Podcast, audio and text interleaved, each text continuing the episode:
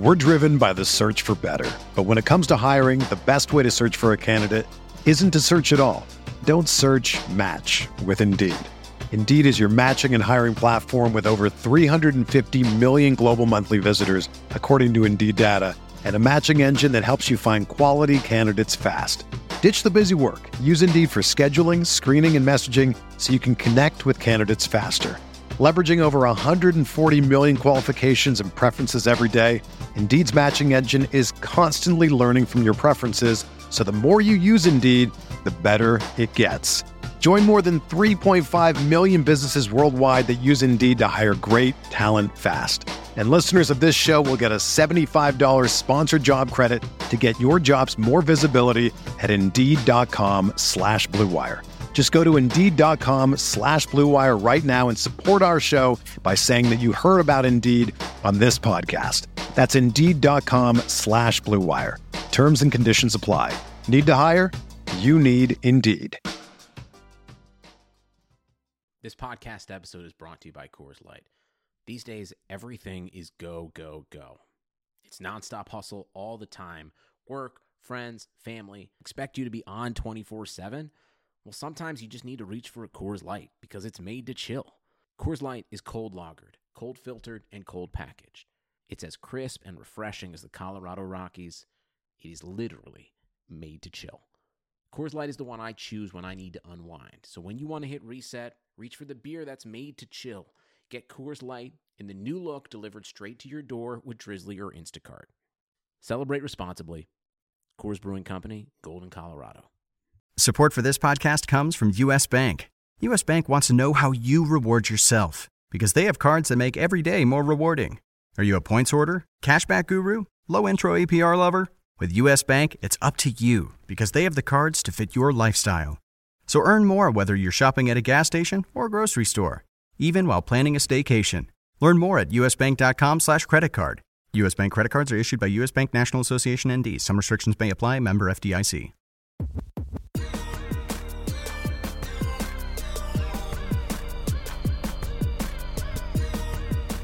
Hey everyone, welcome to the RotoWire Fantasy Football Podcast, the Friday DFS version. It is now week 14, believe it or not. I am Scott Jensen, joined as always by Andrew Laird.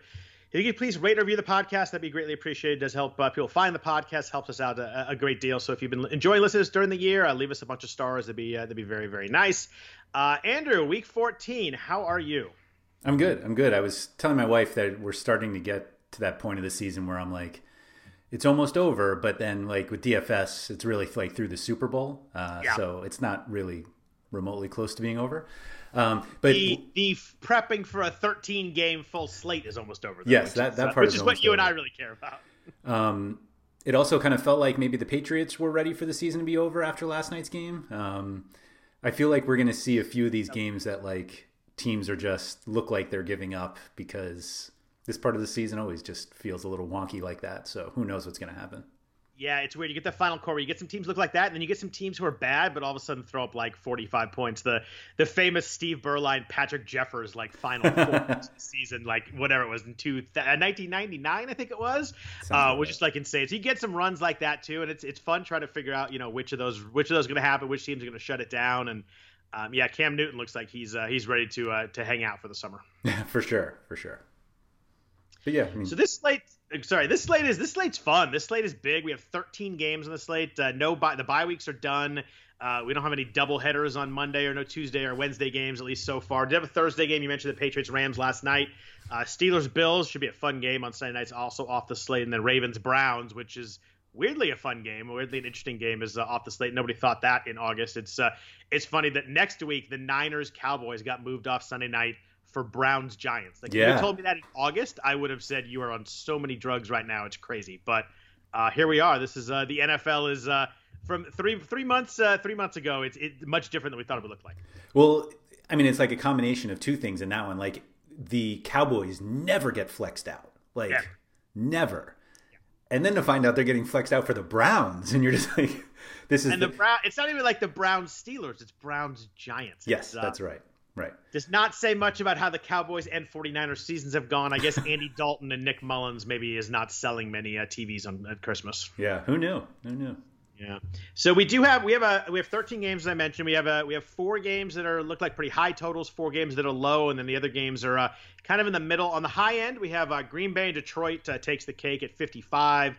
Uh, Titans Jaguars fun game uh, from a fantasy perspective 53.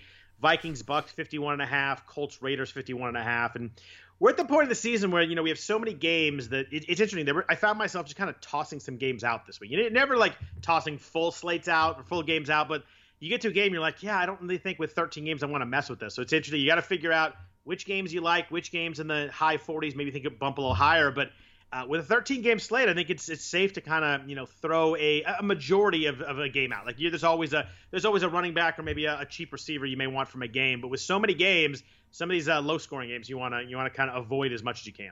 Yeah, and we've kind of talked a few times over the past few weeks about how there are some games that uh, may have a low total, but it's like a overwhelming spread, and so it's like this game only has a 40 point total, but one team has 29 implied points. Um, most of the low totals in this slate are fairly close, and so um, I think let's see, was that five or six games that are below 47, and they're all within basically a field goal except for one, um, yeah. which is that uh, which one is that? New the Orleans. Saint, Saint, yeah. yeah, Saints Eagles. I think is seven and a half or eight on the road. But we got Cowboys Bengals is forty three and a half. The uh, the Niners and the football team is forty three and a half. Texans Bears is forty four and a half. So it's uh it's a it's a really fun slate. As I, I was going through it, like I found a lot of plays kind of at every price range. A lot of I, we I've been struggling with trying to find running backs I like a lot of the season. There's like seven I like. There's like a lot of guys I like this week. So it's uh it's a tough week because you got really you have to parse down the options. Where you know a, a, few weeks ago we had nine or ten games, and all of a sudden you can kind of you know there's really some guys you focus in on. But this week that's uh, yeah, figuring out uh, how to how to limit your core players is going to be going to be really valuable this week. Yeah, I actually unfortunately found myself in a number of situations where I found guys I liked, and I was like, oh man, like. But maybe I should play this other guy who I definitely do not like, but happens to have a great situation, is a little underpriced. Like, I think there are plays plays that actually jump out at you and you're like I should play that one but then you find you find one that you're a little more comfortable with whether that's the right move or not is different but at least you feel a little bit better about it so um, I, I wouldn't be surprised if come Sunday night and you know whether you're just below the cash line or or what and you're like man if I had just done what I know I should have done instead of what I wanted to do that would yep. that's a decision to make oh the number of times I've had that conversation on Sunday nights mm-hmm. yeah uh, last couple weeks have been good though. I think I think we've had a lot of good hits on the podcast last couple weeks. So hopefully for a third week in a row. Last week, uh, you know, Corey Davis came up huge for us, a guy that we talked about a bunch, and uh, so it was a it was a high scoring week, but uh, we had some we had some good lineups. So hopefully we keep that uh, keep that train rolling here. Let's jump right into running backs. Um, we've got uh, two guys that are kind of at the top at the elite here. Now that Christian McCaffrey is not going to play this week, you've got Dalvin Cook at Tampa Bay at 9,400, Derrick Henry at Jacksonville 8,700. Uh, Henry sticks out to me this week as easily a play over Dalvin Cook, but uh, you know Dalvin's a stud. But going against the Tampa run D, like I just I don't think I'm paying up this this week for Dalvin. Yeah, no, I think Dalvin just turns into the perfect GPP pivot from Henry. Um, yeah. I mean, it's still a what is that a seven hundred dollar difference? It's not nothing on, yeah. on DraftKings, so um, it's not totally a one v one, but. Um, yeah, Henry, I mean, just explodes off the page, and for every reason possible. Um, we finally were saying um, was that last week? Yeah, last week, like we finally found the game script that took Henry out. Um, and it just happened, you know, they were down hundred points at the half. So I mean, it's, it's basically from the from the hot Browns who are now Sunday night fodder. Um, yep. But I mean, they're they should kill Jack, Jacksonville. Uh, there's every you know everything works in their favor in the fact that they like to use Henry to get up, and then they like to use Henry to stay up, and so. Yep I think he, I mean, the price is obviously high, but he seems like the pretty obvious first place you go for cash games at least. Yeah, it's funny we talk about Henry getting you know game scripted out. He still had 16 touches for yeah. 69 yards. Like eh, that's getting scripted out for Henry. It's crazy. I mean, they were down 38 to three at halftime. I mean, that was an insane. Like it really takes something that extreme, but I mean, I think that we all think we look at you look at the totals, look at the implied team totals. We all think that Tennessee's going to score a lot of points against Jacksonville. It's just a matter of you know a lot of people like Ryan Tannehill this week, a lot of people like Derrick Henry. And then you've got both receivers. It's kind of figuring out uh, you know who's going to end up with a with a with a bunch of those points. And I, I love I like usually I, am not a big Henry person, but I love him this week. I mean, it wasn't uh, like we said, it wasn't great against them in week two. They they played in week two. He had 25 carries for 84 yards.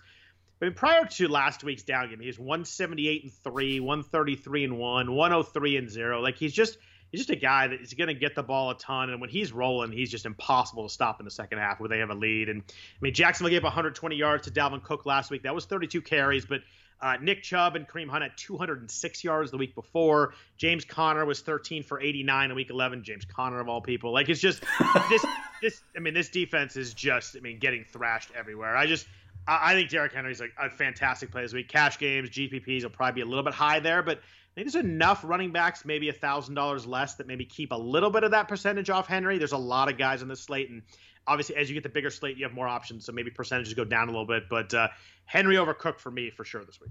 Yeah, I think uh, the the percentage itself is probably going to be lower than we are expecting from a guy in such a perfect situation because of the 13 yeah. games. But I think yeah, he'll he'll certainly be the highest.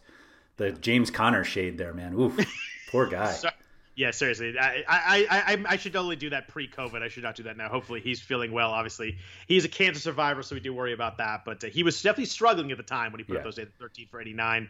Uh, funny with Dalvin Cook last week. We talked about, you know, they, they talked all week like maybe we'll limit him. Uh, all he did was have 38 touches in that game against uh, against Jacksonville. Uh, Alexander Mattison was out that game, so I think that impacted a little bit too. Like they just didn't really have an easy way to, to get him out. But uh, Let's jump down a little bit lower. There's a lot of running backs. I found running backs in the mid range difficult most of the season, but uh, I think there's a lot of playable guys this week. Um, jump down to you first, like in this in this mid seven thousands. Uh, who jumps out to you as someone that you're you're trying to get in your lineup this week? Um, it's funny. Like Aaron Jones makes so much sense, um, just as like the running back for a big favor in a game with a high total. Um, but like I mean, we've talked about it for weeks now. Like what Aaron Rodgers does at the goal line is just so amazingly tilting when you have somebody yep. like Aaron Jones um, that you like almost need to just rely on a big, like a 30 yard touchdown for him to come because if they get anywhere remotely close, it just doesn't seem like they can get him in. It's funny. I played Rodgers and Adams last week, so I, I, liked it. But they got down to the two or whatever, and I'm like, oh my god, they're not gonna throw it. And they, they did it again, and they throw it like they don't do it, and they throw it again after that. You're right after it, yeah.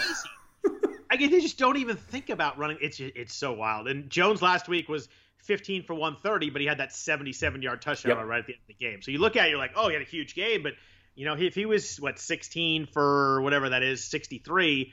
Like it's suddenly like, oh, Aaron Jones was quiet again last week. So it's funny how one play can do that. But it was a weird play too. Like it seemed like it, it should have yeah. ended five or six times, and he yeah. all of a sudden he was just in the end zone twice. I thought he was gonna get tackled twice, and all of a sudden he cut back, and I, I think that uh, you know Jacksonville's like, just get me out of here. Yep. Like, yeah.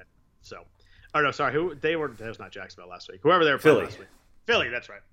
Same thing. A team that's a team that's does not want to be out there anymore. Basically, yeah. Um, but you look at the matchup against Detroit. They're indoors. Detroit's allowed 23 rushing touchdowns to the running backs, which leads the NFL. Um, you know, David Montgomery and Cordarrelle Patterson had three touchdowns rushing the ball last week. Um, you know, Dalvin was was 206 for two against them week nine. And then you look back a little bit, Aaron Jones was massive against Detroit in week two. He had 168 yards rushing, two touchdowns, also 68 yards receiving in a touchdown. Matchup wise, everything lines up for Jones. The price is pretty good at 7,600. They should have a lead. Um, my only reservation is kind of what you mentioned with the with the inside the five touchdown stuff. Is like you just who knows what they're going to do there. Uh, I think I'd like to point out that uh, Davante Adams played 38 snaps in that game. That's um, a good um, point. And had three targets. And Davante Adams with three targets certainly allows uh, Aaron Jones to do whatever he wants. And I just have no thought that he would only have like I don't know how you can go into this week and be like, eh, I'm going to play Jones because they they figured Davante Adams out and only held him to three. Yeah, he got, he got hurt in the second quarter right. of the game. So I mean, that, otherwise we could have seen you probably would have seen ten targets. So right. So that's a good point, and that, that that definitely skewed that first week, especially the, the four catches, sixty eight yards. Like he just he's not he's not getting that probably unless if Adams is playing. Yeah. So I mean, I think Jones makes a ton of sense as another pivot from Henry. Uh, I don't think you really need to play both, but um, I think that works well. But I think it's like the group under. I, I want to leave Chris Carson in this group. Like he's what is he sixty nine hundred, but like I think Chris Carson makes a great play this week against a very overmatched Jets team, especially with uh, Seattle starting to run the ball a little more. They're using him in the passing game. I think there are plenty of people who are going to focus on DK Metcalf and Tyler Lockett because the Jets give up tons of yards and points to wide receivers. But I think Carson's a great play this week.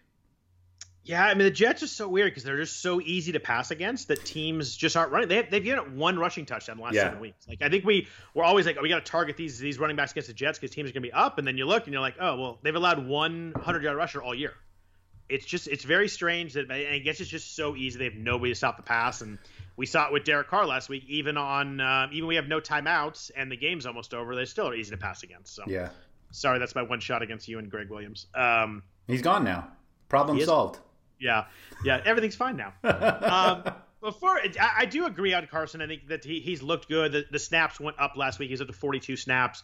Um, he was uh, 13 for 65. He had three uh, three catches, 45 yards. He's, he's catching. He has four receiving touchdowns this year, yeah. which is like I think more than he has his whole career. I think was the stat I saw. I think he had three coming in, and they're 13 and a half point favorites. Um, we know that Pete Carroll loves to run the ball. He's one coach that I think even if they're passing the ball easily, if the second half they're leading, probably hands the ball off a lot. So I think Carson does make a lot of sense too. And I mean, our, our old our old standby James Robinson is still in this range. Like he's been he's been priced up. He was 6300 yeah. two weeks ago, which we talked about at the time was an absurd price. But 7500 against Tennessee, um, you know, we, we've seen they don't really get game scripted out with him.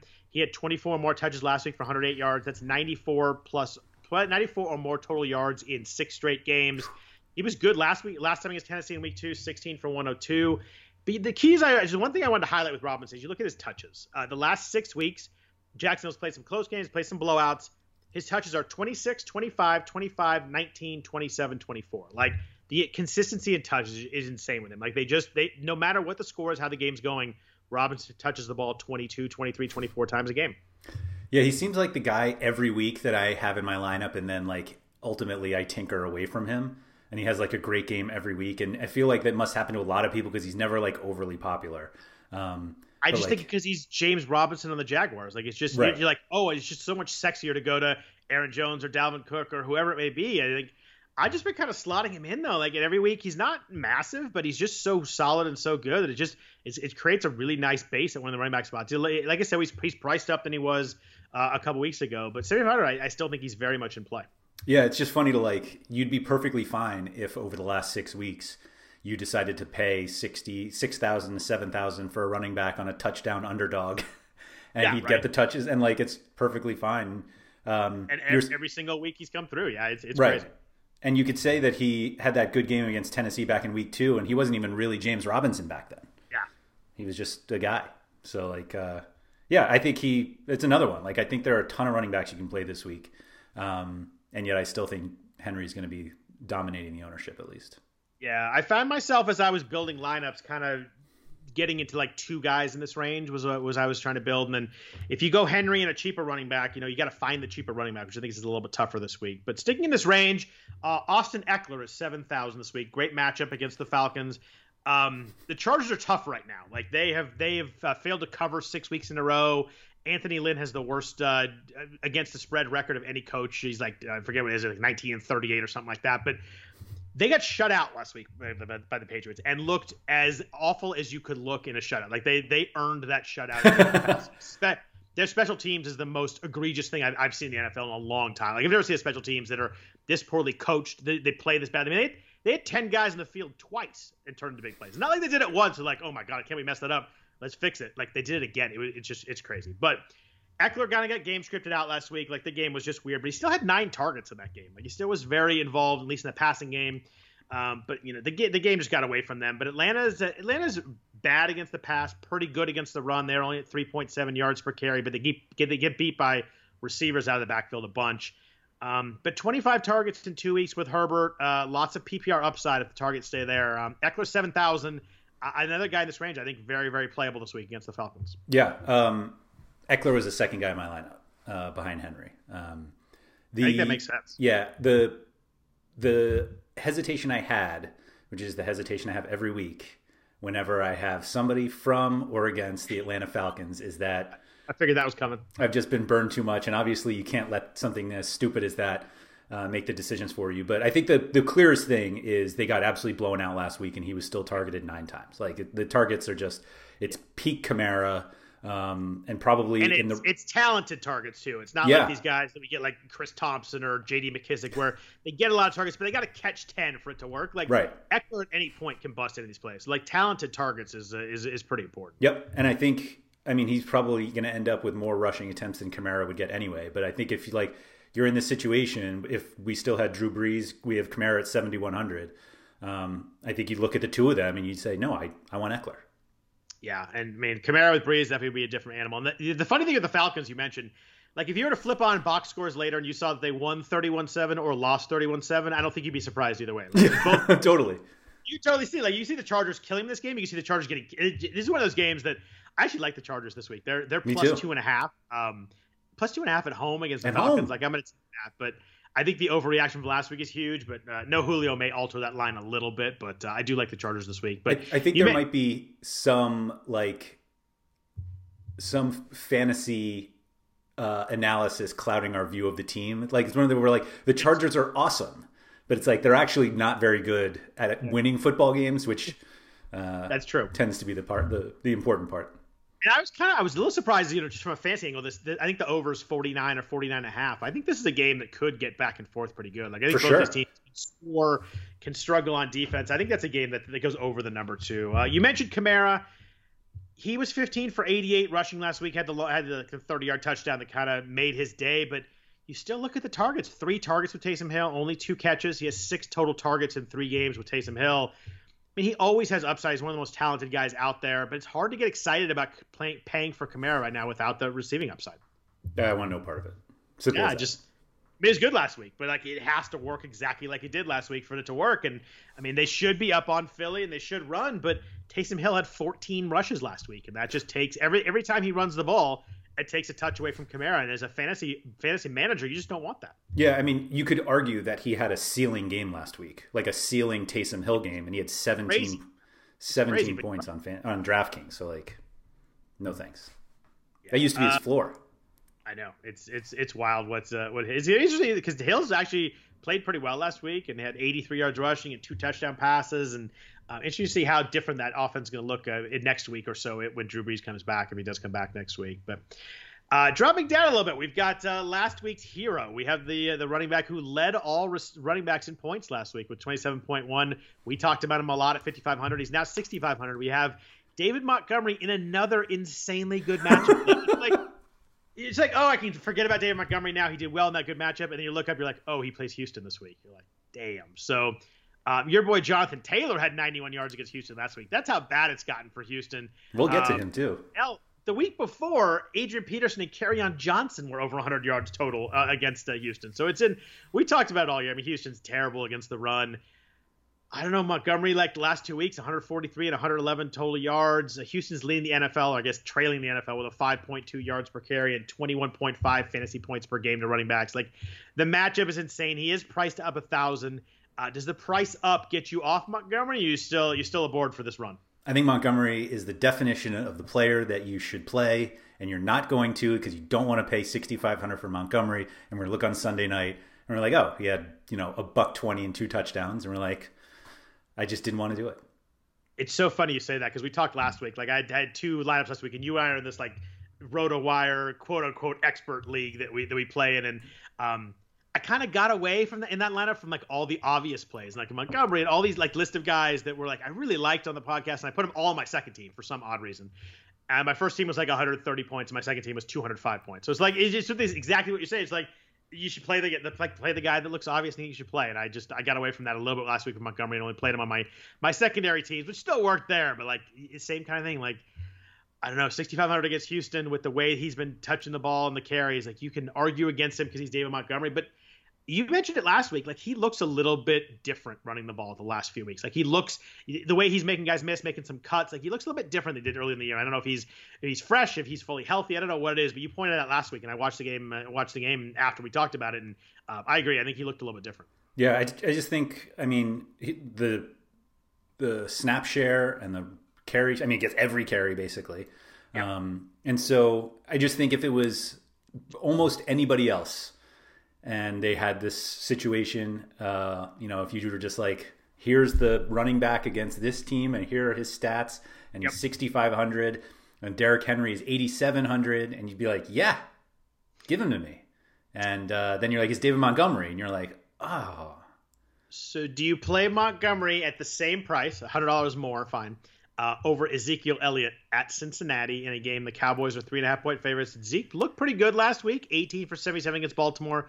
Stopped three times on the one yard line, and then they threw it to Amari Cooper, which almost cost me a lot of money in my season long league that I ended up winning by like a few points. And like my wife, I'm, I'm watching the end of this Cowboys game. It was what 34 17. I'm yeah. like stressing out. My wife was like, I don't know how you do this. Like, this is so stressful to me. She's like in the back of our, we have a media room. She's in the back of our media room. Like, I don't know how you just like her hand in her head. She's like, just don't throw it to number 19. I was like, you got to relax. It's okay. It's going to work out. But it's funny how we just like these, these, like stressful moments that I'm so used to, like, right. are stressful, but I'm used to it. My wife was like freaking out about it. It was pretty funny. But um, it takes a special kind of person to, to sweat like we do. A special kind of sick person, yes. um, Zeke hasn't scored a rushing touchdown since Dak last played a game. Mm-hmm which is almost impossible to think about the fact that you know the Cowboys get to get to the goal line, they give him the ball, but they're clearly a different offense with Andy Dalton than they were with whoever who were they were throwing in there before. Like you could tell that like at least they're running stuff, and with Dalton he can make some passes. Like they aren't good, but they're a little bit different.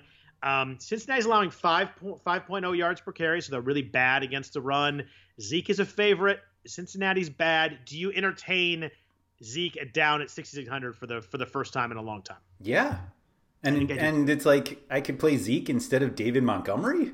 I know, sure. right? Like I, I'm sucked into that too. And like you said, we're gonna turn on the game. I'm like, oh my god, what was I doing? But right. no, I uh, um, uh, that's that's an interesting, interesting little shift there from a, a lot of people are gonna play Montgomery this week. I think the funny thing about uh, Elliott is, uh, you say he got stopped three times, like in close last week. Like I felt in like a, that was in a row, right? That happens with Dak too, and like I, I think uh, we always joke about how many guys we roster that get stopped at the one yard line. Um, like if the field was 99 yards, we'd be millionaires. And so, yep. um, but Elliott was has always been that. But like the possibility of of Dak faking it and running himself, I felt right. like at least gave defenses a little bit of hesitation on like totally crashing on Elliott. And Dalton certainly does not provide that. And so like, um, I don't know. I think like I if you saw that price, you know, in August, you'd be like, "Oh my god, yeah, of course I would did, take that." Did, did Zeke have? Did Zeke break his like something, right? Right, right. And so uh, I think Zeke is a big reason why people will say, "No, I don't want to play David Montgomery." I just wonder if people have been so burned by Elliott this year that they don't go there. But I mean, I think he's finally at a price plus a matchup. Yeah. Where I'm entertaining it for the first time in a, for seriously in a while. Yep. So um, let's jump down to some cheaper guys. Um, I, we've talked about a lot of guys we like in the mid range, but some cheaper guys. I found it a little harder to find cheaper guys this week than usually. There's not that obvious one. Now, David Johnson may not play this week. Um, if you like Duke Johnson, he's priced down to 4,800. He was so bad when he played. And the Bears, uh, the Bears defense is not quite the same as it was, but like at the Bears is not really a spot that I'm going to target. Yep. And Houston just Houston doesn't. I mean, they just don't run the ball. They're D- D- Watson's so clearly away, far away their whole offense that they just either he's running it or he's passing it. I just he's 4800 i guess i could see that but uh, i don't know. I don't get really excited. What do you do with with jonathan taylor? Um, we talked about him. I joked about him being your boy earlier because we kind of wrote him off uh, a few weeks ago. And uh, he's, he's coming on the last couple weeks. Uh, 90 yards uh, two weeks ago 91 yards last week seven catches in those two games. Good to see him being used out of the backfield Still only 33 snaps last week, which sticks out to me a little bit. There's still a timeshare aspect to the situation. Uh, pretty good matchup this week. The Raiders are allowing 4.7 yards per carry. The Colts are favored in this game on the road. Um, do you even think about going to Taylor? And uh, you know, you, you're a cash player. You, can you entertain Taylor at all in your lineup? Definitely. Um, all right. I actually, yes. you were saying you didn't like anyone down here, and I thought it was only because you have permanently scratched Jonathan Taylor off your list. because I mean, at 5,800 against the Raiders, um, he's not getting a ton of snap, you know, as many snaps as you want, but he's getting touches on those snaps. Little of your uh, Damien touches, Harris situation. The, the, touches look good too. Like he's mm-hmm. made more guys miss and broken more tackles the last two weeks than he had the whole start of the season. So yeah. um, he looks like he might be finally starting to get comfortable in the NFL. And uh, he's obviously a talented guy, and you know was crazy good in college, but I'm still a little bit scarred. I'll admit it that I, I, I still worry that like I'm gonna flip the game on and Nyheim Hines just goes in the end zone for the third time, and I just want to really break something. Uh, I mean, that's certainly in the realm of possibility. So it's not. I mean, this is not like a risk-free play, but it's 5,700, so you you have to take some. But like 90 and 91 rushing yards in the past two games, seven targets over that span. Like I think we obviously worry about Hines. I think Jordan Wilkins is like not even a factor at this point. Yeah, we can toss um, that one. So uh, but there are plenty of running backs that we play that occasionally come out on third down and, and passing plays, and so I think uh, if you can get uh, Taylor at that price, which is another one you can play instead instead of David Montgomery, um, then yeah, I think he could definitely be popular. And I don't think he's the only one down here that you could play. So the other two down here, there's a guy 100 below him and 200 below him. We got Wayne Gallman against uh, the Cardinals. Uh, Gallman was great last week against Seattle. Somehow, 16 carries, 135 yards. Granted, he had a 60 yard carry in there, but they all count. He had 94 yards and touchdown the week before. He's clearly the guy. Like when they run the ball, they're handing it to Wayne Gallman. Uh, Daniel Jones might be back, which I think helps him. You know, you know that run play option kind of uh, kind of threaten there that that helps you out.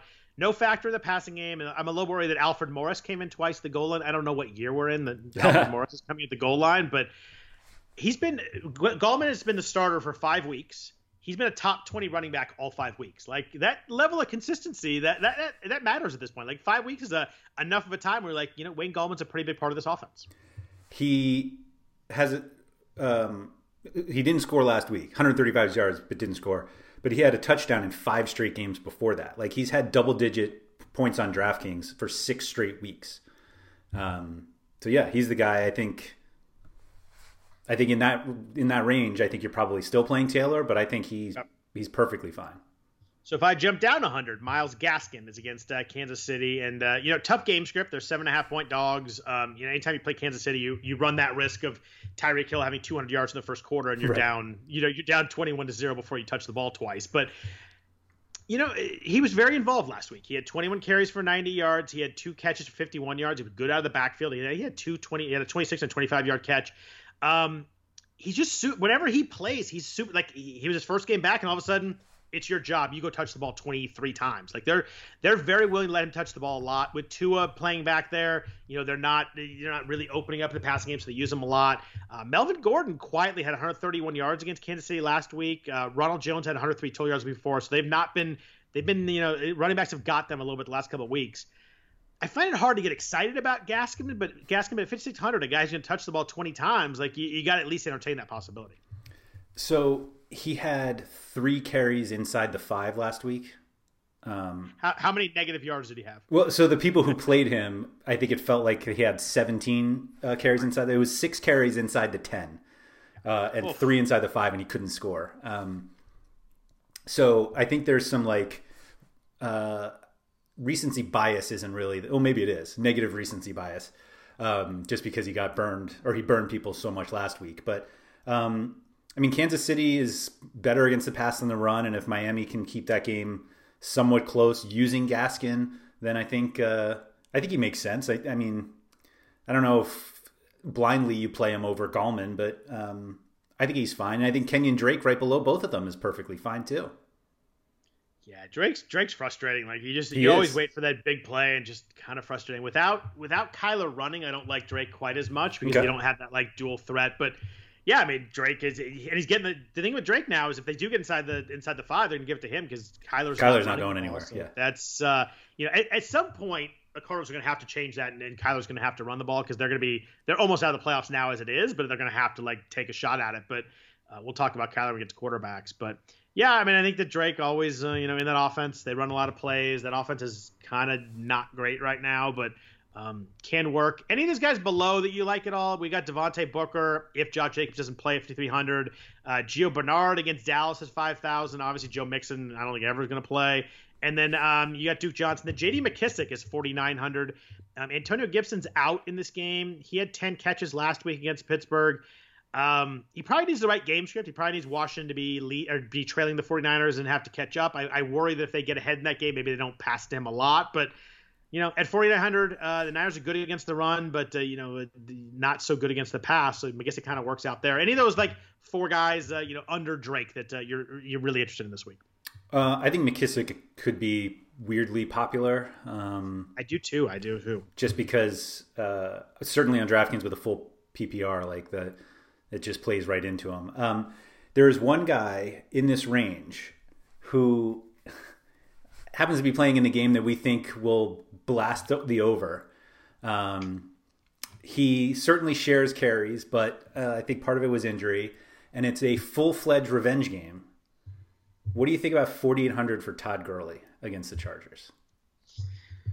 There was an uh, article in the whatever, I forget which paper it was out there, about how Gurley was supposed to be like the foundational piece of the team for this new stadium, and his first game in it will be for the Falcons. So my only point is, you do know Todd Gurley played for the Rams, not the Chargers, yes? I'm not Gurley. Uh, no. You called it a revenge game. Oh, did I? Oh, I'm sorry. My fault. LA. I meant the stadium, though. Yeah. Stadium. Um, My fault. He just looks so terrible right now to me. I just, I don't know. He, he looks does. like he's hurt. He had eight carries for 16 yards last week. I just, I would play, I'd play the guys. I'd, I'd play. Oh, I don't like Gio Bernard or Duke Johnson. No, you don't. I don't. Those guys. I, I don't trust Todd Gurley. I he could fall in the end. He could fall in the end zone twice, which is the the real the real game shape you're looking for here in a, in a high total game. But um, I don't know. I think he's I think he's sharing carries enough and not looking good in the carries he shares, and I'm I'm full of far away. The irony of me messing that up is that I mix up Gurley and Gordon all the time, and yet so that would have made sense. That's right. I had to give you a smart ass reply to it anyway. Uh, des- well deserved the funny part of it is I looked and I'm like, did Gurley play for the Chargers or the Rams? So I, I mm. actually like looked it up as we are going because I totally I was like, I, did I mess that no, up? No, I'm I'm the idiot. Don't worry about oh, it. You're, you're usually better with but yeah, I, I, I, just for all those guys we talked about, I think McKissic is going to be the most popular of that group, um, just because like nobody likes to play Gio Bernard, um, yeah. and for good for good reason. Yeah, right. and everyone else just doesn't have kind of the workload that you want, and McKissic might get it. I think the key for me in this range is that I can easily go up to Taylor, Gaskin, yeah. or Gallman for under six thousand and like them pretty significantly more. So I don't I don't think I need to play Devontae Booker fifty three hundred right. when he played thirty three snaps and Jalen Richard played thirty two. Like I just I just don't think it works when I can go up to a guy that I know is going to touch the ball. Yep, totally agree. Let's jump into the passing game. First, a note from our sponsor, BetMGM. Sports bettors know that magic happens when you turn a hunch into action and apply the right amount of expertise. That's why BetMGM has teamed up with RotoWire to offer new BetMGM subscribers a full, a free six-month RotoWire subscription when they place their first bet. Register on the BetMGM app or website, and once you make your first sport, sports wager, you'll receive a season's length of RotoWire's unmatched sports insights. Find out why BetMGM is the king of sportsbooks by signing up and placing your first bet today. Visit BetMGM.com for terms and conditions. 21 years or older to, to, wager. Colorado, Indiana, New Jersey, Nevada, Tennessee, and West Virginia only. Please gamble responsibly. Have a gambling problem? Call 1 800 522 4700 in Colorado, Nevada, 1 800 Gambler in New Jersey and West Virginia. In Tennessee, call or text the red line at 800 889 9789. If you or someone you know has a gambling problem and wants help, call 1 800 9 with it in Indiana. Promotional offer is not available in Nevada. So we'll jump to the passing game. I, I found the running backs uh, really interesting this week, so we spent a lot of time on those. We jump to the passing game. Um, the top of the slate, we've got Russell Wilson, Patrick Mahomes, Aaron Rodgers, Deshaun Watson between 7,500 and 8,100. Uh, Mahomes the top of that 8,100. You're the Jets fan. Talk to me a little about Russell Wilson this week. Like he just looks so good on paper. Like he's they're they're a huge favorite. They'll score a lot of points. You wonder how much they're going to throw, how much they're going to shut it down late. But like teams can just throw so easily against the Jets. I don't know if Pete Carroll's going to be tempted by that or tempted to hand the ball to Carson and Hyde and all those guys the second half. So how do you feel about this game? Um, I thought it was enough of poten- Carson potential that, uh, and more, less game script and more just Carroll himself. Yeah. Seems like he wants to get Carson involved more, and so uh, I think Rodgers is the best play in this group. And because he's cheaper than Wilson, it was kind of easy for me to say no. I'll just play Rodgers. Um, it's a bummer that like Watson finally gets in, up in this group in the worst matchup that you could probably have, at least for his remaining schedule. Um, and like, can you ever actually go wrong with Mahomes? So like, I think it's Rodgers and Mahomes at the top of the four, and I think Rodgers probably separates himself because they just because he throws so much into the goal line. Simple as that. Yeah, he is priced up a little bit. Sixty eight hundred last week for Rodgers was insane. He wasn't. He was fine. He wasn't huge last week, and obviously those people that got the Derek Carr game, uh, you know, benefited immensely from that. But I'm so tempted by Wilson this week. I got to be honest. But the last four games, you look, he hasn't topped 270 yards. He has four touchdowns total in those games. I just there's there's a part of me that thinks that Pete Carroll has to let him loose, but you know it's Pete Carroll and he's one stubborn bastard, and I just I worry that it's going to be you know whatever it is, 21 to 6 at halftime. And all of a sudden, you know, we just see Chris Carson and Carlos Hyde touch the ball 9,000 times in the second half. And, you know, Wilson has is efficient, but has 230 yards and two touchdowns. And I worry about that. But then the Jets are just so bad against the pass. I mean, Derek Carr was what 381 then three last week. Uh, Ryan Fitzpatrick was had 257, two touchdowns week before, and Justin Herbert was huge three before that. But I'm tempted by Wilson. Um, but I think you're right. I think Rodgers and Mahomes do make a lot more sense. Um, you know, the opposite of what Seattle's done the last five weeks is what is what Kansas City's done. Like they were kind of holding back on their their pass offense a little bit, and all of a sudden, the last five weeks they are bonkers. They're over. He has Mahomes has attempted 40 plus passes in five straight games. Like that is crazy for a team that is up a lot. They're just throwing. He's over 300 yards passing five straight. I really want to see the game plan in this one. Miami likes to blitz, and if you blitz Patrick Mahomes, you absolutely will get killed. Like he's like 9.5 yards per attempt against the blitz. Miami loves to blitz. I just don't think you do it this game. If they do, he's going to thrash them. I just I think that Brian Flores has to like come up with a different game plan. But you're right. You can't go wrong with Mahomes. I don't think you can go wrong with Rodgers either. Um, you know how much I love Deshaun Watson, but outside on the road without Will Fuller he had 340 yards, 41 yards the first game without Will Fuller, but no touchdown passes. He's running the ball a lot, which is you know helpful. Like he has that rushing floor of like 30 to 35 yards now, which he didn't have earlier in the year. I love Watson, but it's hard for me to play him over the other three guys uh, with the situation right now. It's funny to me that you said like Rodgers wasn't that great last week when he had 295 yeah. and three touchdowns. It's just there were so many quarterbacks that did really well, and yeah. you and I talked about we wanted that 300 yard bonus to get him up there. Like it felt like he was really he was good for the price, but he wasn't like that huge breakout like made the slate. Whereas if you know the guys that played Carr just got so many more points that it, it hurt in that regard. Super annoying too. Um, yeah, and if if Marquez Valdes-Scantling doesn't drop a 50 yard pass that's right in his hands, where Aaron Rodgers gave him the look of death by the way. He looked at him like I am never throwing you the ball at you again, and I don't know if he did. Uh, yeah. It's uh, you don't want to be on Rodgers' bad side. I don't mm. think uh, there's a lot of people that can attest to that, but. Uh, he dropped down a little bit. I do want to talk Kyler Murray just for a second because he was a guy that was like so automatic the first like eight or nine games of the year.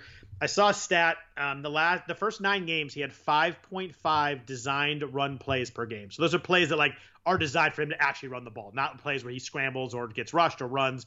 Um, but actually designed for him to run 5.5 of those. He has nine total last three games. Wow. So anybody that's like his shoulder's fine, everything's good. They have changed the way they've called offense last three weeks. And it's very clear they don't want him to get hit there's going to be a moment where the shoulder is okay and they're going to want him again. He's probably going to have a huge game, but I have a hard time paying 7,200 right now when I don't know what the offense is going to look like.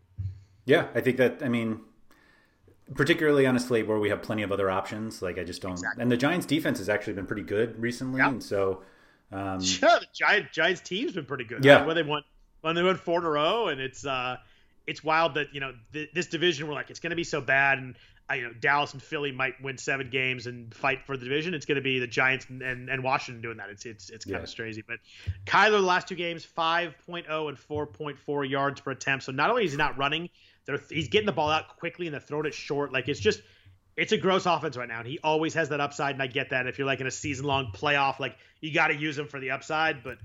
I just don't think I don't see how you can use him in DFS right now. And and you know you might get lucky and he might start running again, but you're like you're kind of banking on the fact they're going to change their offense back, and it's hard to see right now. Yeah, there's just plenty of other places to go. Like it, that's kind of what I just keep going back to. And like that game doesn't even have that high of a total. Like we talk about how many high total games there are, uh, and even some that aren't that high total, like that Chargers game, like that could go over.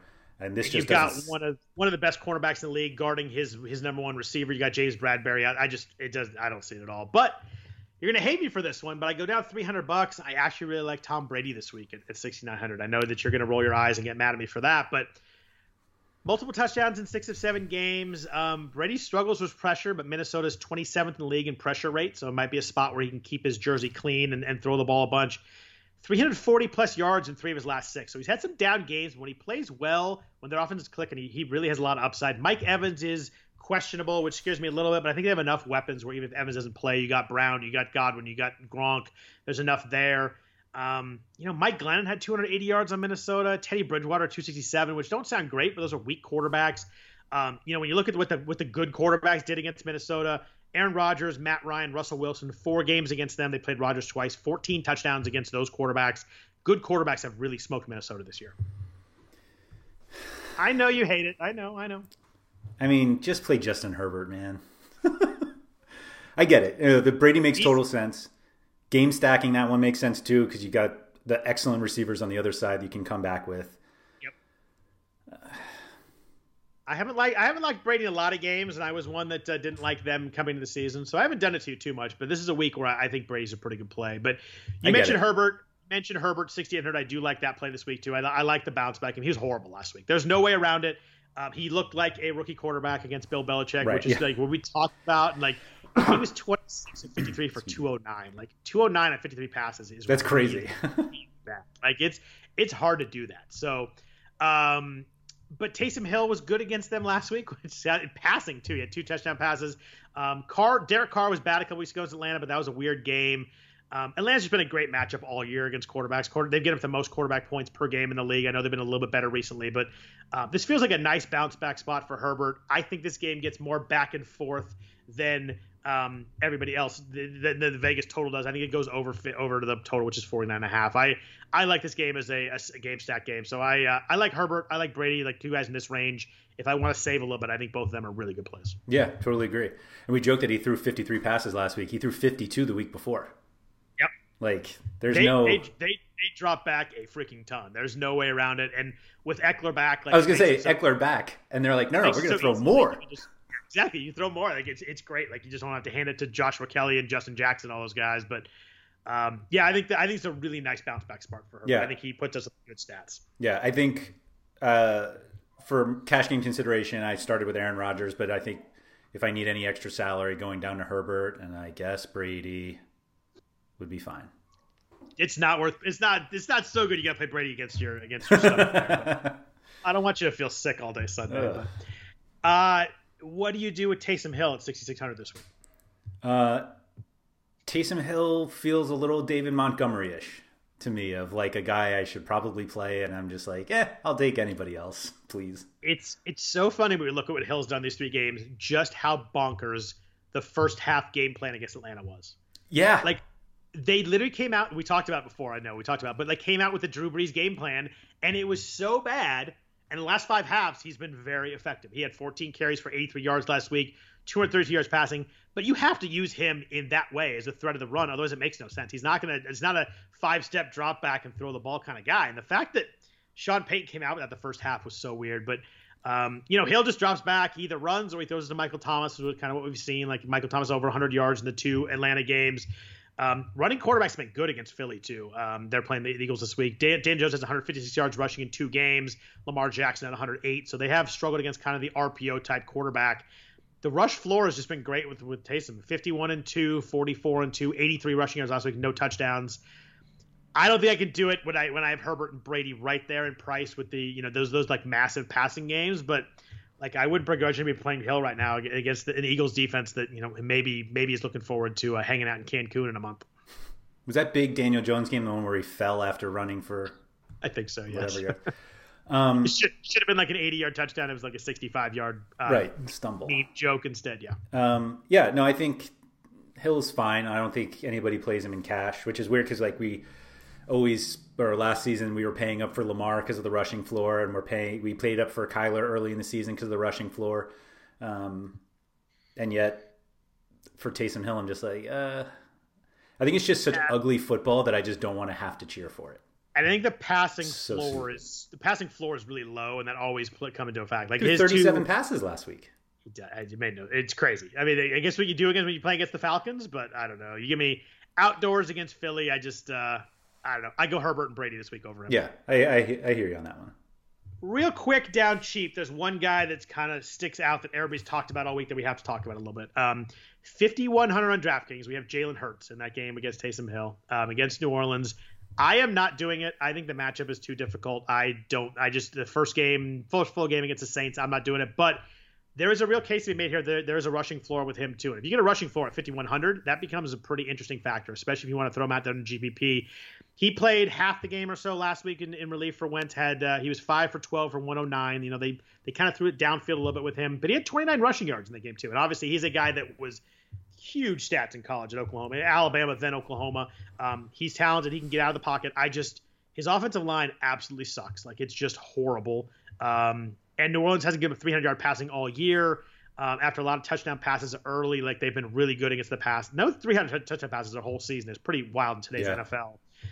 I don't think I could do it, but I get why people might because the price is so insanely cheap, and you might get if you get like 45 yards rushing, like suddenly it gets it gets pretty interesting pretty quickly. But what about the same price for the guy facing the team that's allowed the second most fantasy points to quarterbacks, including the most passing yards? Who is that? Sam Darnold. Uh, you're going back to Sam Darnold, huh? There's no back, but like the Seahawks have been an absolute sieve this season. They've been better, better lately. A little bit better, better lately, but Better you're lately. right. I mean, perfect game script too. The- Um, also, the, the better lately is banged up Kyler, uh, Carson Wentz, and Colt McCoy. That's a very good point. Like I think you look at stats like a little bit like you have to look at who they've been playing. So, uh, yeah, I think that's interesting. I think that uh, I wish Denzel Mims was playing because Yeah. I think that's another weapon that like you can really hit a big play with. Uh, but yeah, I, here's I'll say this: I'd rather play Darnold than Hurts. I'm not playing Darnold, but Yeah, I, I'm not- don't get me wrong. If you take that sound clip, make sure you include the Hurts part. But um, I just I think the I think the risk of I I could see why people want to play Hurts and he's so cheap. I just think the risk of a a game where he has like eight points is real. Like I think there's a game that the way that the Saints just the Saints are good. Yeah, they're really good. They're Their really defense good. On, defense is on fire. Right Defense like they're yeah. playing really well. Yeah. Uh, any love for Mitch Trubisky against Houston at 5600? No. Yeah, me either. I just uh, it's a great matchup. Houston's terrible, but I just don't think there's enough upside in that in that Bears passing game to do it. Why would I play Trubisky when David Montgomery's going to have three touchdowns? It's a fair point. That's exactly what happened last week. Except one of them Yeah. was Cordero. But yeah, um, let's jump into receivers. I think receivers are really fun this week too. But first, a note from our sponsor, PropSwap. Smart sports bettors always know where to find the best odds before placing a bet. That's why smart bettors use PropSwap. You can always find the best odds on PropSwap because you're buying directly from other bettors like yourself. See a ticket you like, but think the price is too high? Submit a bid for a price you think is fair, then buy it. PropSwap sellers are always willing to negotiate, and we all know bookies never will. And for a limited time, our listeners get up to $500 in bonus cash. Just use a promo code ROTO500. That's promo code ROTO500. And PropSwap will match your first deposit up to $500. Become a smarter sports better today. Go to propswap.com or download the PropSwap app. Uh, with receivers, we've gotten to the point, kind of like Michael Thomas last year. We got to start at the one guy who separated himself at the top is Davante Adams. 9,300 on DraftKings, 9,600 on FanDuel. Um, just a stud every week. Like last week, we're like, can we pay up for Adams? I did it. 10 for 121, two touchdowns on 12 targets. Like he has eight plus targets every full game he's played. He scored in seven straight games, and he has 11 touchdowns in that stretch. Like that is it usually gets the guys like you know you see the, the game log is like one one one one. You get like that weird like six in a row. His is like one one two three two one. It's, it's just a crazy game log to look at. Um, he's played nine full games this year. So he's played nine games we played the full game. In five of those nine he has been one of the top two receivers in the league. So not a not a number one receiver. Like people use wide receiver one for like one through 12 on the week. He's in wide receiver one or two in 55% of the weeks he's played games. That is an impossible insane stat. In today's NFL where you always get some receivers that go off he's been five of the 55% of the weeks he's been one or two. Like that's that's the most amazing stat to me. That is pretty wild. Um, and it's a great matchup. Like Yeah, Will, I- Fuller, Will Fuller went crazy against them two weeks ago. DJ Moore 127 yards before that. Like it all lines up. It's just a matter of how you build your lineup this week if a $9300 receiver makes sense or not. Um, yeah, I mean it's expensive. Um, I, I think there are plenty of ways you can get him in. Like it's it's not like a slate where it's like impossible to get him in. We talked about all these cheaper running backs you can play. Um, I think if you pay up for two running backs, then you're not probably getting anyone, any of the upper tier guys. Um, and if you are, it's probably not Adams, but um, it's more like I think it's going to come down to weird things like do I want Adams or Aaron Jones or Adams or Ekeler, um, and then you have to see kind of like which um, six thousand dollar wide receivers there are, and if you'd rather just play Jonathan Taylor, then now you have a little bit money, a little bit more money to to go get Adams. But I mean, there's never I I'm not sure what the price is that you get to the where you're like I can't play Adams at that price, but ninety three hundred is not it yet. yeah i think it, it really comes down to how you build your lineup this week i think it, there's no there's no like me arguing against using him there's i mean everything is positive for adams and the way they run their offense inside the 10 yard line is so absurd but it's like so built to get Davante adams the ball it's just they, it's just made for a receiver right now but as we jump down a little bit, there's two interesting guys in the mid eights that I think are uh, are definitely worth discussing. The first is Tyreek Hill. The second is DK Metcalf. Tyreek Hill, I think we have this like thought in our minds. It's kind of like he's a boomer bust guy. Like if he hits the big play, he wins. His targets last four weeks since they've really opened up the offense 18, 14, 15, and 10. Like double digit targets four weeks in a row is not what I think of when I think of Tyreek Hill. I think of you know seven targets and then he goes four for 106 and a touchdown. Like you get that one big 50 yard play, and they've they've changed how they run a little bit. Like they've thrown the ball a ton last five weeks and it, last five weeks, and it's Tyreek Hill and Travis Kelce with a ton of targets every single week. The way they've built this offense right now. Um, you know, last week he had a he had a penalty, he had the touchdown that everybody saw that he caught. That they didn't he didn't he didn't know he caught it. Like yeah. he thought the ball bounced and nobody else saw it. So it was a touchdown that would have come back on reversal. They didn't challenge, and then he lost another one by penalty. Like it could have been a huge game. He was still six for 98 without all that. So still really good. You know, I think Miami, you, you, think maybe can hang in this game a little more than most teams. They're only seven and a half point underdogs. He has 95 plus yards and 405. Miami has been pretty good, pretty good against wide receiver ones, but Tyreek Hill's in a spot right now where if you're going to give him double digit targets, like he is insanely dangerous. Yeah, I, I mean, I think you laid it all out. Like they're just, I agree. He completely felt like a guy that was like not a cash game play because he didn't yep. get enough targets. And if you're kind of relying on him either catching a long ball or catching a short one and running it long, like you, you just can't do that. But yeah, the volume. I think the biggest thought is how much of a difference, uh, literally straight up fantasy point wise, am I getting if I play Hill over Travis Kelce? And we'll get to tight end and why people tend not to play Travis Kelce, but like if Kelce was a wide receiver at seven thousand, I don't like. I don't think anybody's playing Hill. Yeah, that's a good point. I mean, it's just Kelce's been crazy consistent too. Uh, but then right here at this same price, 8,400, we have DK Metcalf going against your Jets, who cannot stop the pass.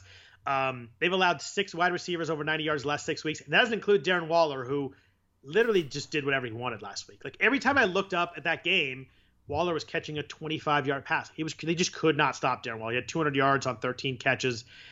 DK Metcalf, I mean, he's faced a bunch of stud cornerback. Like the, the like the last five weeks, he's faced like five of the eight best cornerbacks in football, or some stat it was. That ain't happening this week. The Jets are, are not running out Darrelle Revis this week. There's nobody they're running out there. You can my Niners are the same way with cornerbacks. I'm not just ripping on your Jets. Uh, 21 targets last two weeks. He kind of slowed down the targets two weeks prior. He had nine in two weeks prior, and then 21 the last two weeks. It's clear their offense right now is run the ball, throw the ball at DK Metcalf. It's the other guy. The Tyler Lockett's been a little bit phased out. Um, Metcalf at 8,400, I, I, I, like a ton this week too. I, it's hard for me to, to, to pick one between Metcalf and Hill, but I think I'm leaning a little bit towards Metcalf just based on the fact of the Jets can't stop anybody. Lockett's been phased out by getting nine targets in three of the last four games. So right. Like, not not so bad. But not not doing anything with him though. It's weird right, how yeah. they just they've been he's like Catch under seventy yards. He's under seventy yards like five weeks in a row, whenever we get to him. But uh, I don't know. I just think like every it feels like every time they throw the ball deep is to Metcalf, yeah. there's nobody out that can guard him. Unless the Jets like build their defense this week towards doubling him and like try and take him away and let everybody else beat him, they have no way to even stay with him right now. Nobody does though. Like Darius well, Slay had no chance. I mean, Patrick Peterson had like all these guys he's faced. Like nobody's stopping him right now. It's just he's just an, uh, just a beast. Um, I think both of them are good enough to fade Adams. Yeah, I mean, you save if you're going to save a thousand nine hundred bucks from Adams and use that at running back, like you can you can upgrade pretty nicely if you do. That. Yeah, if you're using it to like change the defense, I don't think that's worth it. But like that, it's a sizable difference, and those guys could absolutely kill the or the, Metcalf can kill the Jets. Hill can kill anybody he wants. I have them all kind of on the same tier this week, which leads me to probably take the guy that's eight or nine hundred dollars cheaper. Right. No, I think that's that's reasonable, and we hit on a number. I mean, for tournaments, if you are willing to just go cheap at running back, play all of them. Like there's there's there is a path to getting yep. all three of these guys. Um, and frankly, in tournaments, you only need two running backs, two cheap running backs. So if you want to play Jonathan Taylor and J.D. McKissic and then Adams Hill Metcalf, like it's not crazy. It's not impossible. Do you think the three of them are kind of um, similar-ish percentage owned? Do you think that one is? Do you think Adams is definitely the highest? Because I, I, I, think the, I think the three. I think people just go. will start with Adams. And just go right go to Adams. I think um, he'll be like a twenty-two percent guy, but the other guys will be like twelve to fifteen percent kind of thing. That seems reasonable. I haven't looked at. Uh, I'm trying to really, pull it up myself. Yeah. I was gonna say I haven't looked at really good ownership percentage yet, but that'd be my kind of ballparkish guess. Yeah, UF Collective has um, Adams first, Hill third, and Metcalf fifth. In terms of, I, I, prefer to look at it that way as opposed to just raw. You're talking overall at the position. At the position, sorry, yes. Okay. Yeah. at the position. Who's, se- who's second? I'm curious. Uh, your boy, Corey Davis. I was like, DJ Moore's not playing. How can Yeah. it be my boy? Corey, Oh, Da- your new boy. Corey Davis is a freaking stud. And We'll DJ Moore is the reason for the fourth one, who's Robby Anderson. Yeah, and the thing now is with Julio out, Julio's out. Uh, Calvin Ridley's going to move up there too. I think Probably. he'll probably be in that top five ish. So let's jump down to that range. There's a lot of uh, a lot of fun guys in the seven thousands. Um, Keenan Allen's the guy that we played a lot when he was priced down. He got priced up and hasn't done a lot lately. He's under 50 yards three last four weeks, but still a ton of targets. I find it hard. To, I found it hard this week to get in my lineup at 7700. If I if I play a Herbert stack, then maybe I, maybe I do it and you know come back with with Ridley and figure out some cheaper running backs in there. But uh, I don't know. Atlanta's just so bad against receivers. They've been a little bit better lately, but 100 yards to Michael Thomas with Taysom Hill playing last couple weeks. Um, every time I look at Allen, I'm like, oh, I should just go get up to Metcalf or Hill. But you know the matchup's really good. Yeah, I never fault anyone for playing Keenan Allen. I think there will be some people who look at that recent uh, production and think maybe they can get away with Mike Williams, um, who's much further down the list, and he's also much further down the target list. So, like, yeah, um, yeah no, I think. I mean, you talked about like Ridley is two hundred dollars less than Keenan Allen on DraftKings, and I think a lot of people are going to go there anytime Julio's out. Um, people jump to there. I mean, the Minnesota guys aren't cheap. We talked about kind of game stacking them, but you're you're actually going to get the Tampa Bay receivers cheaper, uh, even though you you want to play Brady. Yeah. Um, but it's funny to finally see Jefferson above Thielen. Yeah, Je- Jefferson's on. Like I, Thielen's so good in the red zone. They use the targets, but like Justin Jefferson, I mean, 25 targets the last two weeks. He has four touchdowns the last three weeks, 70 plus yards each of the last four weeks. Like he's just he's so involved right now. He's just a deep ball guy that like the upside is there. But if you're gonna give him the upside plus the targets, which build in the floor, like it's just it's hard to argue against Jefferson against a team that um, can stop the run really well. But I tell you what, against the pass, Tyreek went bonkers against them when the last game they played. They had a bye last week. The last game they played, but the week before that, I mean, uh, Robert Woods and Cooper Kupp had over 130 yards each. Uh, the week before that, DJ Moore again. DJ Moore's all over the place. this dude is so good. Uh, 96 yards and a touchdown the week before that. I just, I don't think Minnesota. It's interesting We'll see what Minnesota does because Dalvin Cook's so good, but I just don't know if he'll be able to run the ball. I mean, Yeah. he's so good that maybe they'll, they'll have to stick with it because it's such an elite running back. But I think they're gonna get behind. I think Tampa Bay is gonna score in the Minnesota defense, and I think that I think Jefferson and Thielen are still really, really live even at the prices. Totally agree. I think they're they jump out at me. Like I I like AJ Brown. If if he's even is he gonna play? So he's not I even think practicing he, this I, week. I think he's gonna, I think he's gonna play, but yeah, he's he's a little banged up. but obviously the, the Corey Davis hype is going to make everybody just fade AJ Brown anyway. Um, and like Michael Thomas makes sense, I guess, if you're going to get all of Taysom Hill's targets. But um, yeah, just like the Minnesota guys just seem like such outliers in this group. It's funny because if you want to, if you want a low percentage GPP stud, DeAndre Hopkins is 7600, and no one is gonna own him. I'm not, I'm not either. I, I, just- won't. I- yeah. there's no way with the way they run the offense. I'm not interested at all. But I tell you what, he's gonna be four percent this week. yeah. Good point. The AJ Brown thing is weird. Like AJ Brown's so good, and you see these highlights of him breaking tackles and scoring. They were down 38 to three last week at halftime. He had four catches. That seems crazy. Like he, he's, it's weird. Earlier in the year, we are like he's the boomer bust guy, and then he got a bunch of targets. And the last like that's six straight weeks where AJ Brown has four or fewer catches, which is and he scores every week. So like Yeah. you can kind of figure it out. But like he has to score to work. Like he just he's not catching eight or nine balls a week. It's it's very interesting how they're how they're really Corey Davis last week was uh, 11 catches or whatever it was, like crazy. But they're they're back to using him as the kind of that that boomer boomer bust big play big play guy. Yeah, and Jonnu Smith is back, so like theoretically, that's another end zone target that they have that they don't have to use Brown for. So, not that he's like Mike Evans back there, but still. Can I can I give you one more impossible stat with the AJ Brown Corey Please. Davis game? The Jaguars allowed a 100 yard receiver in eight straight football games. That's hard to do. Like at some point, you got to face a team that like doesn't have receivers or runs the ball so much it doesn't matter. Eight straight games, someone has a wide receiver 100 yards against them. That's that's pretty wild. yeah, So. let's bring it. Let's jump down. I loved Julio Jones 1600. He is out officially. He's not playing this week because of the hamstring, so that probably saved me a lot of money because he was probably going to play four plays. And then, so thank, thank I'm thankful for that. Um, just under 7,000. There's a couple of guys I really like this week. One of them is my favorite play of the week at wide receiver. Um, it's not Allen Robinson. I do like Allen Robinson. He's not my favorite play, but 6,800 against Houston. We talked about how the Houston defense is not good. Um, if it's weirdly like Allen Robinson has become this like floor guy. Like he has six plus catches the last five weeks, but he had the one game with two touchdowns, but he's not like having huge games. great matchup. Even T.Y. Hilton, the ghost of your boy, had 110 yards My and touchdown last week. Um, they give us some big games wide receiver ones. I think Allen Robinson is very much in play this week, and I don't think he's going to be that popular. He. This is the one that's your favorite in this group. No, it's not. He, oh, I like it. okay. I have one hundred dollars less. That's my favorite play so far this week. Yeah. Oh, yeah. I like.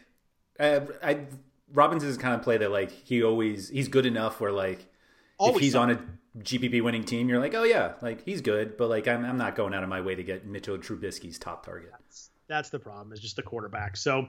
As we jump down, though, I love Terry McLaurin this week. Wow. 6,700. Love Terry McLaurin this week. Um, I love good receivers coming off super quiet games. Uh, I imagine he's uh, he's mentioning that in the in the wide receiver room all week that he had he had two catches last week for 14 yards. The Niners just can't cover the deep ball on the edge, is what it comes down to. Like the Niners are, their their their linebackers are still good enough they can kind of cover the middle of the field. Their cornerbacks are horrible right now. Richard Sherman can't stick with anybody right now. Like I just think he's not fully healthy. Um, K'Waun Williams is out. He's hurt. He's suspended and on the COVID. I think he's like hit all three of the the, the IRs at the same time. Uh, Keller Witherspoon is so bad I didn't put him in the game. Jason Verrett's playing pretty well, but I don't think the Niners can stop run receivers right now. Um, Cole Beasley, uh, Gabriel Davis, and Stefon Diggs last week were 22 for 290. I looked at that. I'm like, I'm sure I typoed that, and it was 209. It was 290. Like Cole Beasley had 100 yards in the first half. Like Yeah. it's just they can't. And Josh Allen was out of his mind, played awesome. But I get it's with Alex Smith. Um, you know, Davante Adams and TK Mack have 150 plus yards against them. Like big receivers, stud receivers have been awesome against the 49ers. Each had over 150 yards in week eight and nine. Before this, uh, the bad game last week, uh, McLaurin had over 74 yards in six straight games. Um, season low in targets. He had five plus catches in those six games. I just think McLaurin's in a perfect spot this week. I think people maybe off him a little bit. I looked at the, uh, one ownership percentage that had him way down the list. I was really surprised by that. I think 6,700 Terry McLaurin, my favorite wide receiver play of the week. Wow. I, I'm looking at the ones we have on RotoWire for from UF Collective, and he is far down the list. Ah, I love that. Let's keep him down there. Let's let, let's nobody talk about him for the next three days. So is Justin Jefferson, though. Oh, I don't know if that's They're together. Yeah, He's expen- Uh, expensive though. Um, I just don't think the Nin- I didn't think only the Niners can stop really good receivers right now, and it has been the case for like six straight weeks. Yeah. I play Terry McLaurin a lot less than I probably should, and I am probably not playing him this week, which is just adding to the list of times I should have played him. But When you cut the video clip, cut that one right there, so I can I can play it back when he has nine for one twenty five and two Right. touchdowns. right, no, I um, the game the game has to work out a little bit well. I like the fact that they are you know at San Francisco, but they're indoors on the turf in, in Arizona, so you have no weather or wind issues, which you do, do have sometime. Although not as much in Santa Clara as you did in San Francisco, but I just the Niners I think can score enough that uh, they'll make this game. I think the Washington defense is a good play too. Just I think they got sacks and Mullens will make mistakes, but I think the Niners will move the ball enough. I mean, last week against Buffalo, they got killed, but they had 6.6 yards per play. Like the offense actually moved the ball pretty well. They just they just stall themselves and make stupid mistakes. But I think they're going to do enough. This game will be a little bit more high scoring than people think. I think that I think McLaurin's going to go wild. isn't isn't it grass? Yeah, they, wheel it in, but like Yeah, they it's do, still, right? It's still a fast surface, and Yeah, it's uh, it's just I don't know. perfect grass. Kyler Murray looks fast on it, doesn't that? Yeah. Well? um, yeah, it's actually kind of cool how they wheel it in and out. I've been Yeah. down there, and it, it's it's cool to see. But Very cool. yeah, I love I love him at this at this price. He's the you know, under seven thousand. I think for this level of receivers, again, a good matchup is. Uh, I just think he's going to go crazy this week. Okay, I mean, but I mean, you're obviously very into it. Um, but like, I think everybody's playing Robby Anderson in this range.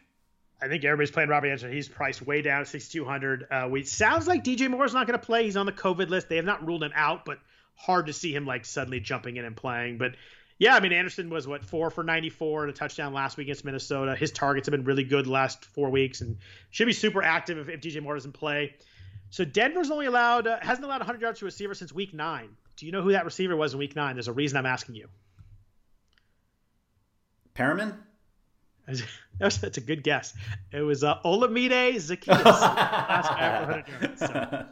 Um, yeah, I think that I think the the Robby Anderson love. I think if Mike Evans doesn't play, there's gonna be a lot of Chris Godwin. It's gonna help McLaurin's percentage go down even more. But yeah, I, I can't argue against it's against Anderson 1600 all this week. I mean, if they if Moore doesn't play, it's a really good play. Yeah, Curtis Samuel is playing. Um, he was activated, so um, yeah. I mean, it, it feels like it's been a while before since I've looked at Robby Anderson and like wanted to play him, and looking at Godwin, who's so close, it's just like I'm not sure. I need to play Teddy Bridgewater's top weapon when I can have Tom Brady's. Maybe. Yeah, that's and that's fair. And I mean, Samuel playing at 5200 is interesting in that offense too. If you want to get it, you could just get a little cheaper if Moore doesn't play. But I liked Godwin even if Evans plays, I just think that I think this feels like they're kind of ramping up Godwin a little bit. He has 25 targets the last three games, 90 plus yards in two of those three, and just kind of for a guy who was a stud and like second round draft pick in fantasy leagues, he's kind of under the radar right now. Six plus catches, four games in a row. I think the Minnesota defense is going to struggle. They've allowed 19 touchdowns to wide receivers. That's tied for the league lead. Uh, they've been a little bit better lately, but like your point earlier, they faced the Bears, the Cowboys, the Panthers, and the Jaguars, who, you know, not a lot of receiving uh, acumen right there. The Cowboys have a lot of good receivers, but it was with, you know, a weak quarterback. Um, I just like the Tampa offense this week, and I think Godwin's going to be the piece that I'm going to want from that. Yeah, I think he'll be the most popular one in that in this price range. I do too. Uh, yeah, him and Anderson. I think Anderson would probably be right there, right? Probably, yeah. Him and Anderson. Um, as we drop down, uh, we've got Corey Davis, who's also going to be popular. They did price him up a little bit, but still 5,700. I went through the stats last week why I liked him so much. He's just so involved right now. I mean, he has he has he's played nine games. Four of those are over 100 yards. Doesn't have a game all year. He doesn't have either 65 yards or a touchdown. Like he's just every single week. I think he's double digit, double digit points every single week, but one. Uh, he was obviously huge last week, 11 for 182. I just I don't know. I can't argue against Corey Davis 5,700 right now. He's just he's rolling. Yep. I mean, we talk about who guys who are going to be popular. He's absolutely going to be, I think, the top pay down uh, option this week. I, I mean, think, as much uh, as you can pay down at 5,700 on DraftKings. Yeah, I, I, I, think I fully agree there, and I, I mean he's gonna be he's gonna be really popular. It's just coming off that week, still under six thousand. It's gonna be it's gonna be hard for people not to play him. Right. So it's weird. Like they him and AJ Brown have played eight games together. He's outscored AJ Brown in five of those eight. He's out targeted him in six of those eight. Like he's just been better in the games they play, which is crazy. I mean, AJ Brown is the more talented stud player, but Corey Davis has been better so far in games they both played. It's it's a wild wild stat to think of.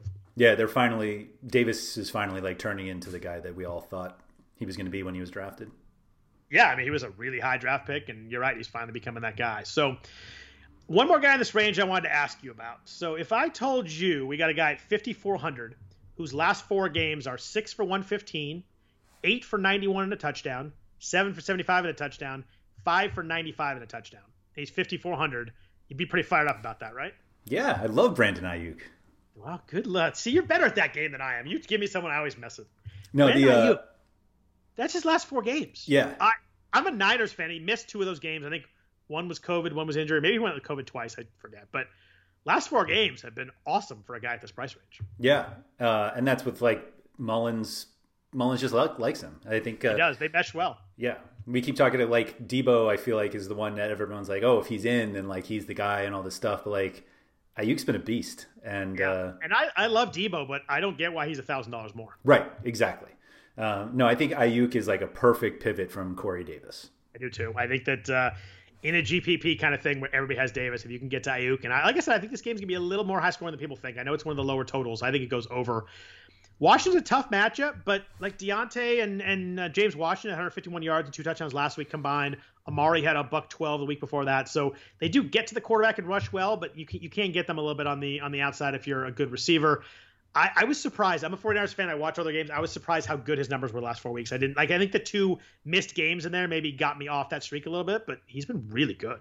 It's funny to consider that you'd want to line up with Aiyuk and McLaurin and have absolutely zero thought, like zero thought of playing Mullens or Smith. Zero thought. Yes, we didn't even mention Like, there's no way I want any of them. But right. I think that there's enough there that I mean, you look at Aiyuk's targets last three weeks 11, 14, and 9. So it's not like he's just hitting a big play and that's it. Like, he's super involved at all points. It's, uh, the Niners' year has been an absolute disaster in so many ways, but having Aiyuk and Deebo as your two receivers going forward for the next, you know, however many years is, is really, really intriguing. He's really good. Like the rookie wide receivers this season are just insane, which makes awesome. like Denzel Mims' constant injury is just a killer. Yeah, and this week obviously is a family thing, so that's tough too. But he's not playing. But um, so what about? Uh, I've got a little, we got a little bit long here, but what about receiver uh, Keke Coutee here at receiver? He's five thousand. He was thirty five hundred last week and um, came through gigantically well. Obviously, eight for one forty one on nine targets had a, more action than Brandin Cooks did. Keke Coutee has 300 yard games in his career, all three against the Colts, which is the weirdest stat of all time. Like I don't know how that's possible, but Price is still pretty good. Chicago got lit up by Detroit wide receivers last week to a huge degree. I think they have like 300 yards or something like that to all the Detroit wide receivers combined. Uh, are you back to Coutee at 5,000 this week? No. I, I, I, mean, the Chicago defense is one that like I tend not to want to play against, and so um, it's as simple as that. Like I, I just don't. I don't love this game either. Right. I being outside in Chicago in December sounds pretty horrible when I could just play Corey Davis down in Florida. Yeah, I think that the, the Aiyuk and Davis in there, like kind of in the same ish range, uh, makes it tough for me on Coutee. Also off the big game. Yeah. Uh, before I jump down to the guys in the three thousands, there anybody else in the four thousands that you're that you like this week? You mentioned Mike Mike Williams earlier. Like he's become a real boomer bust guy. But if you like if you like that game to get a little squirrely and back and forth, I could see playing him at 4,700, but obviously some risk there. Uh, we got, you know, T.Y. Hilton and Michael Pittman at 5,000, 5,100. I just think it's hard to to figure out who in the Indy offense is going to do well each week, so I'm kind of avoiding them there. But anybody else in like the 4,000s, low fives you like? Um, I'm more on the on the guys underneath, but like I think you could yeah, make like if you want to try one of the Denver guys, like going like I don't think there are any cash plays down here. I'll put it that way everybody else, it just GPP flyers that maybe pay off. So what about under four thousand? Is there anybody in particular you do like this week? I mean, I was looking at Perriman. Um, the expectation I, that the Jets are going to have to throw, and they're throwing against a defense that's been exposed plenty. There's no Mims. Uh, I kind of considered Crowder a little bit, but I think he's a little too expensive for being on such a garbage team. so, um, but yeah, I think Perriman kind of came out a little bit, and then um, I was looking at um, Mooney if he was going to play, but I feel like Mooney's the kind of play that like every week I'm going to look and be like, I think I like Mooney this week, and then you look yeah. more into it and you're just like, maybe I don't. I had uh, I had five guys down here. I had two of them bolded. Mooney was down here but not bolded. Um, good matchup against Houston. I could see playing with 3,500. 15 targets last two weeks. Yeah, hasn't done a lot with them. No. And it's Trubisky. You get the Trubisky stuff again. Uh, Perriman was one of the bolded ones. If you wanted a piece of the Jets' offense, they're going to cheap and they're going to throw all well second half against a defense that's you know has been thrashed by by passers most of the year. Mims is out as you mentioned. Um, only one for 22 last week. Did have four targets, but it was four for 79 the week before that. Yeah. So I think that at 3,900, I think it's a it's a pretty good way to get the matchup. But there's a guy down here I really really like this week. At 3,800, is Michael Gallup against Cincinnati. Hmm. Uh, Michael Gallup has been is a stud, but has been kind of quiet most of the year. You know, they have they have Cooper, they have CeeDee Lamb, Dalton Schultz was in there for a while. Last two games with Andy Dalton though, 19 targets for Gallup, 13 catches. Uh, he was seven for 86 last week on 11 targets. You're gonna give me someone down here that's getting targets and is an absolute stud of a player. Like you, we always down here, you either get like someone that's really good who's not getting a lot of action, or someone who's getting a lot of action who's not really good. Right. right now, you're getting both with Gallup, and I understand that the way this offense runs, like they maybe it's a CeeDee Lamb week or an Amari Cooper week, but at 3,800, I'm willing to take the chance that it's enough of a Michael Gallup week that uh, against a bad defense.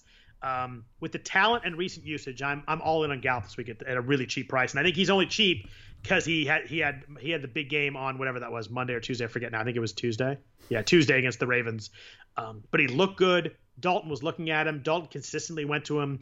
I think he has a connection with Dalton. I just think he's I think he's too he's too cheap this week for how talented he is. Yeah, I think that's that's a fun one um, because it just seemed like Dak forgot about him.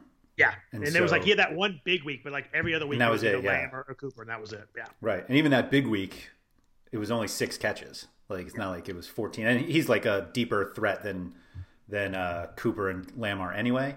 But uh, you give me like seven or eight targets for Gallup at 3,800. I think he's a slam dunk. I, I I can't guarantee the targets, but like if you told me ahead of time like he had seven targets, I think he's just a, such a great play this week. And I think the last two weeks, 19 targets with Dalton, I, I think is a pretty good chance he gets that number. Yeah, that's a fun that's a fun one. I like that.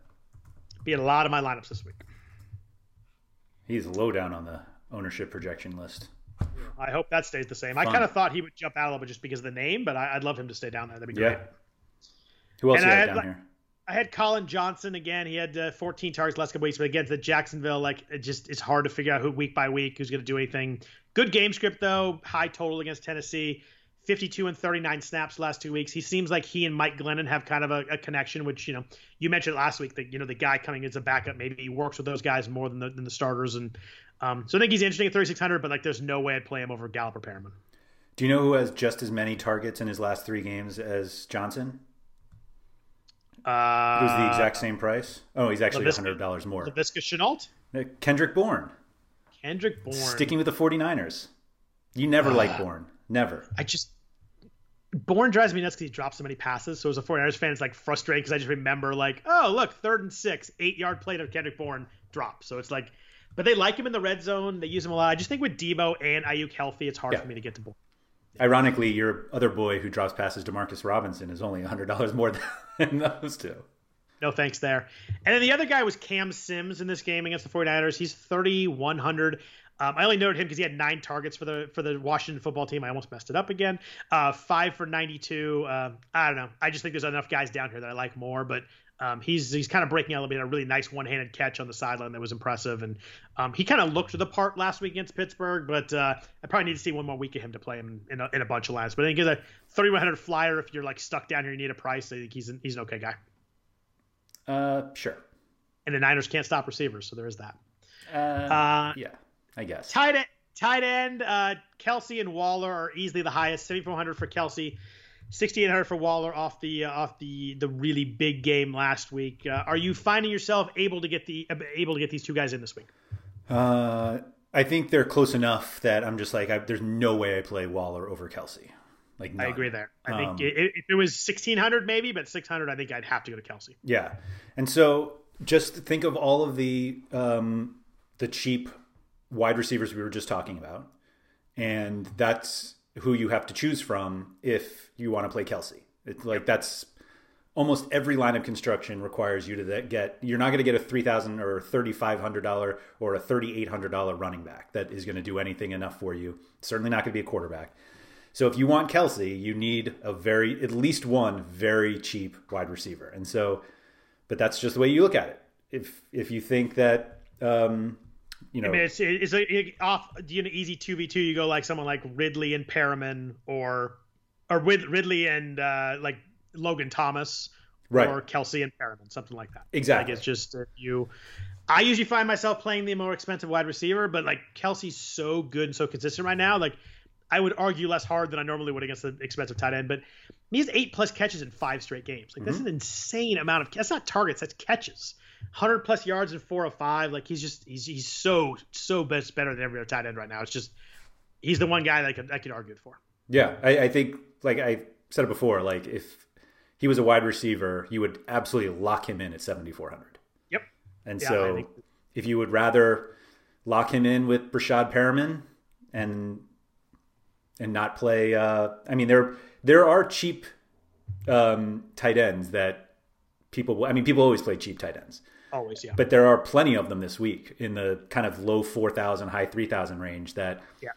um, it's certainly not a double tight end week, but in the um in kind of the mid rate, I think the double tight end week won the millionaire last week. Or there was a top five with Waller and Robert Tonyan. I forget it was it was I know it was a top five team. I don't know if they won, but it was a top five team that had those two guys. right. Well, Waller put up a wide receiver score. He certainly put up a stud wide receiver score for sure. Um, in the mid range, um, TJ Hockenson's playing really well right now. He's 5,000. Um, his three best yardage games of the whole season have been the last three weeks 68, 89, and 84 yards. So he's rolling right now pretty well. I think without Kenny Golladay, he, he, he's, he's really a, a big part of that, that offense. So I could play him at 5,000. Uh, Mike Gesicki, who's been kind of quiet for a while, has kind of broken out with Tua. Uh, he was nine for 88 and a touchdown on 11 targets last week. He has, he has 40 plus yards in four of the last five games. At 4,500, I think he's interesting just because of the game script. I think they're going to have to throw a lot against the Chiefs, so I think he works too in that mid range. I'd play him over your boy Hunter Henry. I'd play him over Evan Engram. Um, what about uh, cheap tight ends? Who do you like uh, kind of down low this week? Um, I like Jonnu Smith because anybody who plays Jacksonville, I feel like you have to at least consider. Um, Smith just doesn't like he just doesn't get any volume, and not like tight ends get like a ton of volume. Although we were just talking about Gesicki getting 11 targets, but like Yeah. Um, if you told me Jonnu Smith like hasn't had more than five targets all season, I believe you. I mean, he's had six in back-to-back games, so like I realize that's not right, but like Yeah. it's six in back-to-back games, so it's not. I mean, but he, there's a reason why he's 3,900. Um, I think Tonyan is fine again. Like for the amount that the Packers like to throw. Like it seems like every week there's a play where he has like nobody within 15 yards of him when he catches the pass. Like, yeah. I guess everybody goes to Adams and they run deep with MVS across the middle of Lazard and Tonyan's like, all right, I'm cool here. But uh, Debbie seems like he's involved. I mean, the targets aren't huge, but he's caught. He has 20 targets last four weeks. He's caught 18 of them. Like that, that's pretty impressive. he's a touchdown in three straight games, so yeah. um, that's there. Um, I think, I think all of these guys are the same, and so like just flip a coin, and it does. It actually doesn't even matter which one you pick. So you get a little cheaper, 3,300. I think Logan Thomas, we talked about him a bunch earlier in the year. He's getting targeted. Is interesting. He had a big game last week. He had nine targets yeah. against Pittsburgh, nine for 98. Uh, his first game over four catches, so we don't want to get carried away here. But he scored the last couple weeks. Again, I think the Niners, you know, have trouble stopping people, but I, I, I like receivers against them more than tight ends. But I think Logan Thomas, if you want to get really cheap, the other guy down here who's kind of interesting at 2,900 is Cole Kmet uh, against uh, for the Bears against Houston again. Uh, he's played. He, he's like part of the offense last couple weeks, which he wasn't early. He's played 54 snaps each of the last two weeks. Um, Jimmy Graham is old and bad, uh, but committed five for 37 touchdown last week on seven targets. He's a guy that has some athleticism, some skill, good matchup. Uh, if you're gonna get under 3,000, you know I think he's a decent stab, and you hope maybe he gets 50 yards and scores. Yeah, I think that's yeah, it's fine he was my one guy over under three thousand. And if you need to get cheap here, I think that uh, I think he presents a little bit of upside for the price. Yeah, I would almost guarantee that one of Jacob Hollister or Will Dissly scores. I just don't know which one. Yeah, good luck trying to figure out Seattle tight ends week right. to week. It's but one of them's great. definitely scoring. Yeah, for sure. Um, let's jump into defenses real quick. Um, I'm going to start with you. There's like three defenses I like, kind of each price range. Uh, who are you? Uh, who are you thinking this week? Uh, I was kind of all over the place, but uh, they've been really just horrific all season. Um, but and you know me, I start from bottom up uh, when right. I go defenses. But the Cowboys against the Bengals at twenty four hundred, like one of one of my three bolded, yeah. Yeah, so like I, I think that's going to be the popular pay down one, just because uh, the Cincinnati offense is kind of a hot mess, and so uh, I mean, mess? like you said, the Cowboys defense is not good either, but uh, you know, we play defenses to that are relying on mistakes, and you just have to hope that the Cincinnati Bengals make the mistakes like they normally do. Since he allowed 16 sacks the last four games, uh, Brent Allen's thrown four picks in his three games. Like you could see a big play coming for that game just by how inept the Cincinnati offense is. Yeah, for sure. They're 2,400 on DraftKings, 3,500 on FanDuel. I think they're going to be very popular. I think it'll be popular on FanDuel because there's it's harder to find cheaper defenses there because yeah. they price the other ones up. I mean, the obvious one that sticks out is the Saints this week. I mean, the Philly offensive line is just an utter mess. We talked about last week with Green Bay. They had seven more sacks allowed last week. Like, it, I mean, Green Bay didn't do a lot in terms of turnovers and touchdowns, but like seven sacks. Like, this builds such a nice floor. The Saints defense is rolling right now. 12 sacks last week. So I think if you're, they're only 3,800 on DraftKings. They're 4,900 on FanDuel. Um, I think the Saints, if anybody's paying up, are going to be pretty darn popular this week too. Yeah, we've seen, we've had, I feel like a number of weeks with over four thousand uh, dollar defenses yeah. on DraftKings. Thirty eight hundred is the highest this week. So I thought the Saints were gonna be like forty five hundred this week. I thought they were gonna be really highly priced. Yeah, I think yeah, I think they're fine. Um, I kind of like the Titans against Jacksonville at thirty one hundred just because um, the Titans have like guys on defense who can make plays, particularly with with returns, and Jacksonville is terrible. So uh, they're bad. There's there's that, um, and obviously Seattle at home against the Jets at three thousand is is pretty cheap. Jamal yeah. Adams seems like a revenge re- the revenge game there, right? Right, an actual revenge game. I know he yeah. played for the Jets. now, granted, this game's in Seattle, so it's not full revenge, but uh, yeah, Seattle's coming on a little bit. 14 sacks the last four weeks. The Jets have allowed a lot of sacks. The Jets have a lot of turnovers. I can see that. I think that one will be pretty popular too.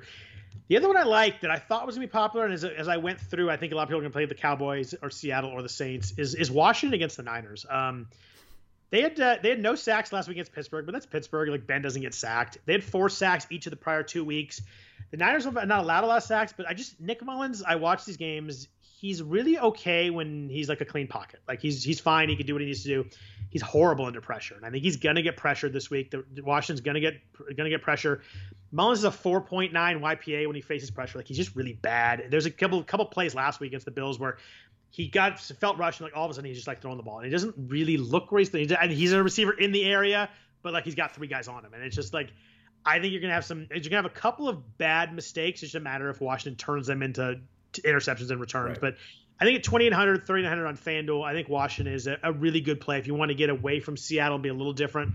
Um, I think I think Nick Mullens gives Washington a couple chances to make big plays. You just have to have to convert them. Yeah, that's a fun fun pivot.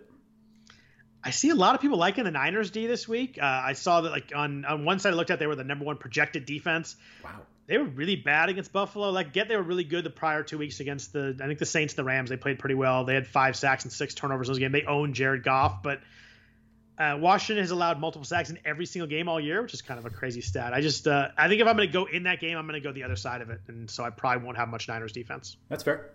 Yeah. Last one I wanted to mention: um, Drew Lock has thrown an interception in 11 straight games.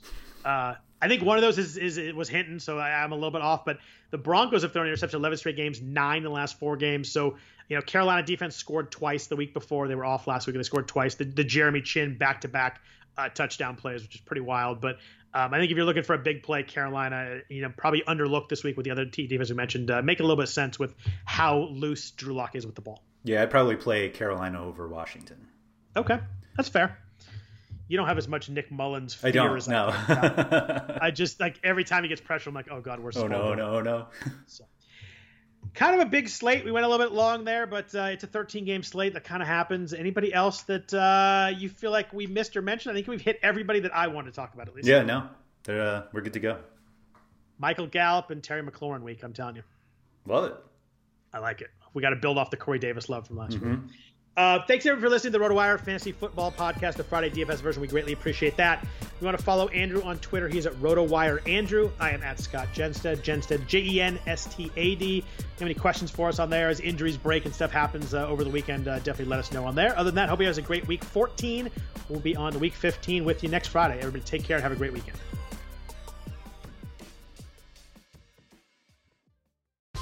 Whether you're a world class athlete or a podcaster like me, we all understand the importance of mental and physical well being and proper recovery for top notch performance. That's why I'm excited that Unifyd Healing is sponsoring this podcast. Unifyd Healing is a new and super innovative global network of wellness centers powered by Energy Enhancement System, or EE System. If you haven't heard of the EE System, you'll want to listen up. This technology promotes wellness, deep relaxation, purification, and rejuvenation.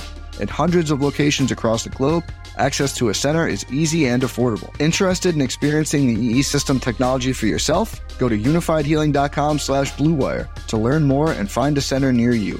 That's U-N-I-F-Y-D healing.com slash bluewire. No material or testimonials on the Unifyd Healing website are intended to be viewed as medical advice or a substitute for professional medical advice, diagnosis, or treatment. Always seek the advice of your physician or other qualified healthcare provider with any questions you may have regarding a medical condition or treatment and before undertaking a new healthcare regimen, including EE system.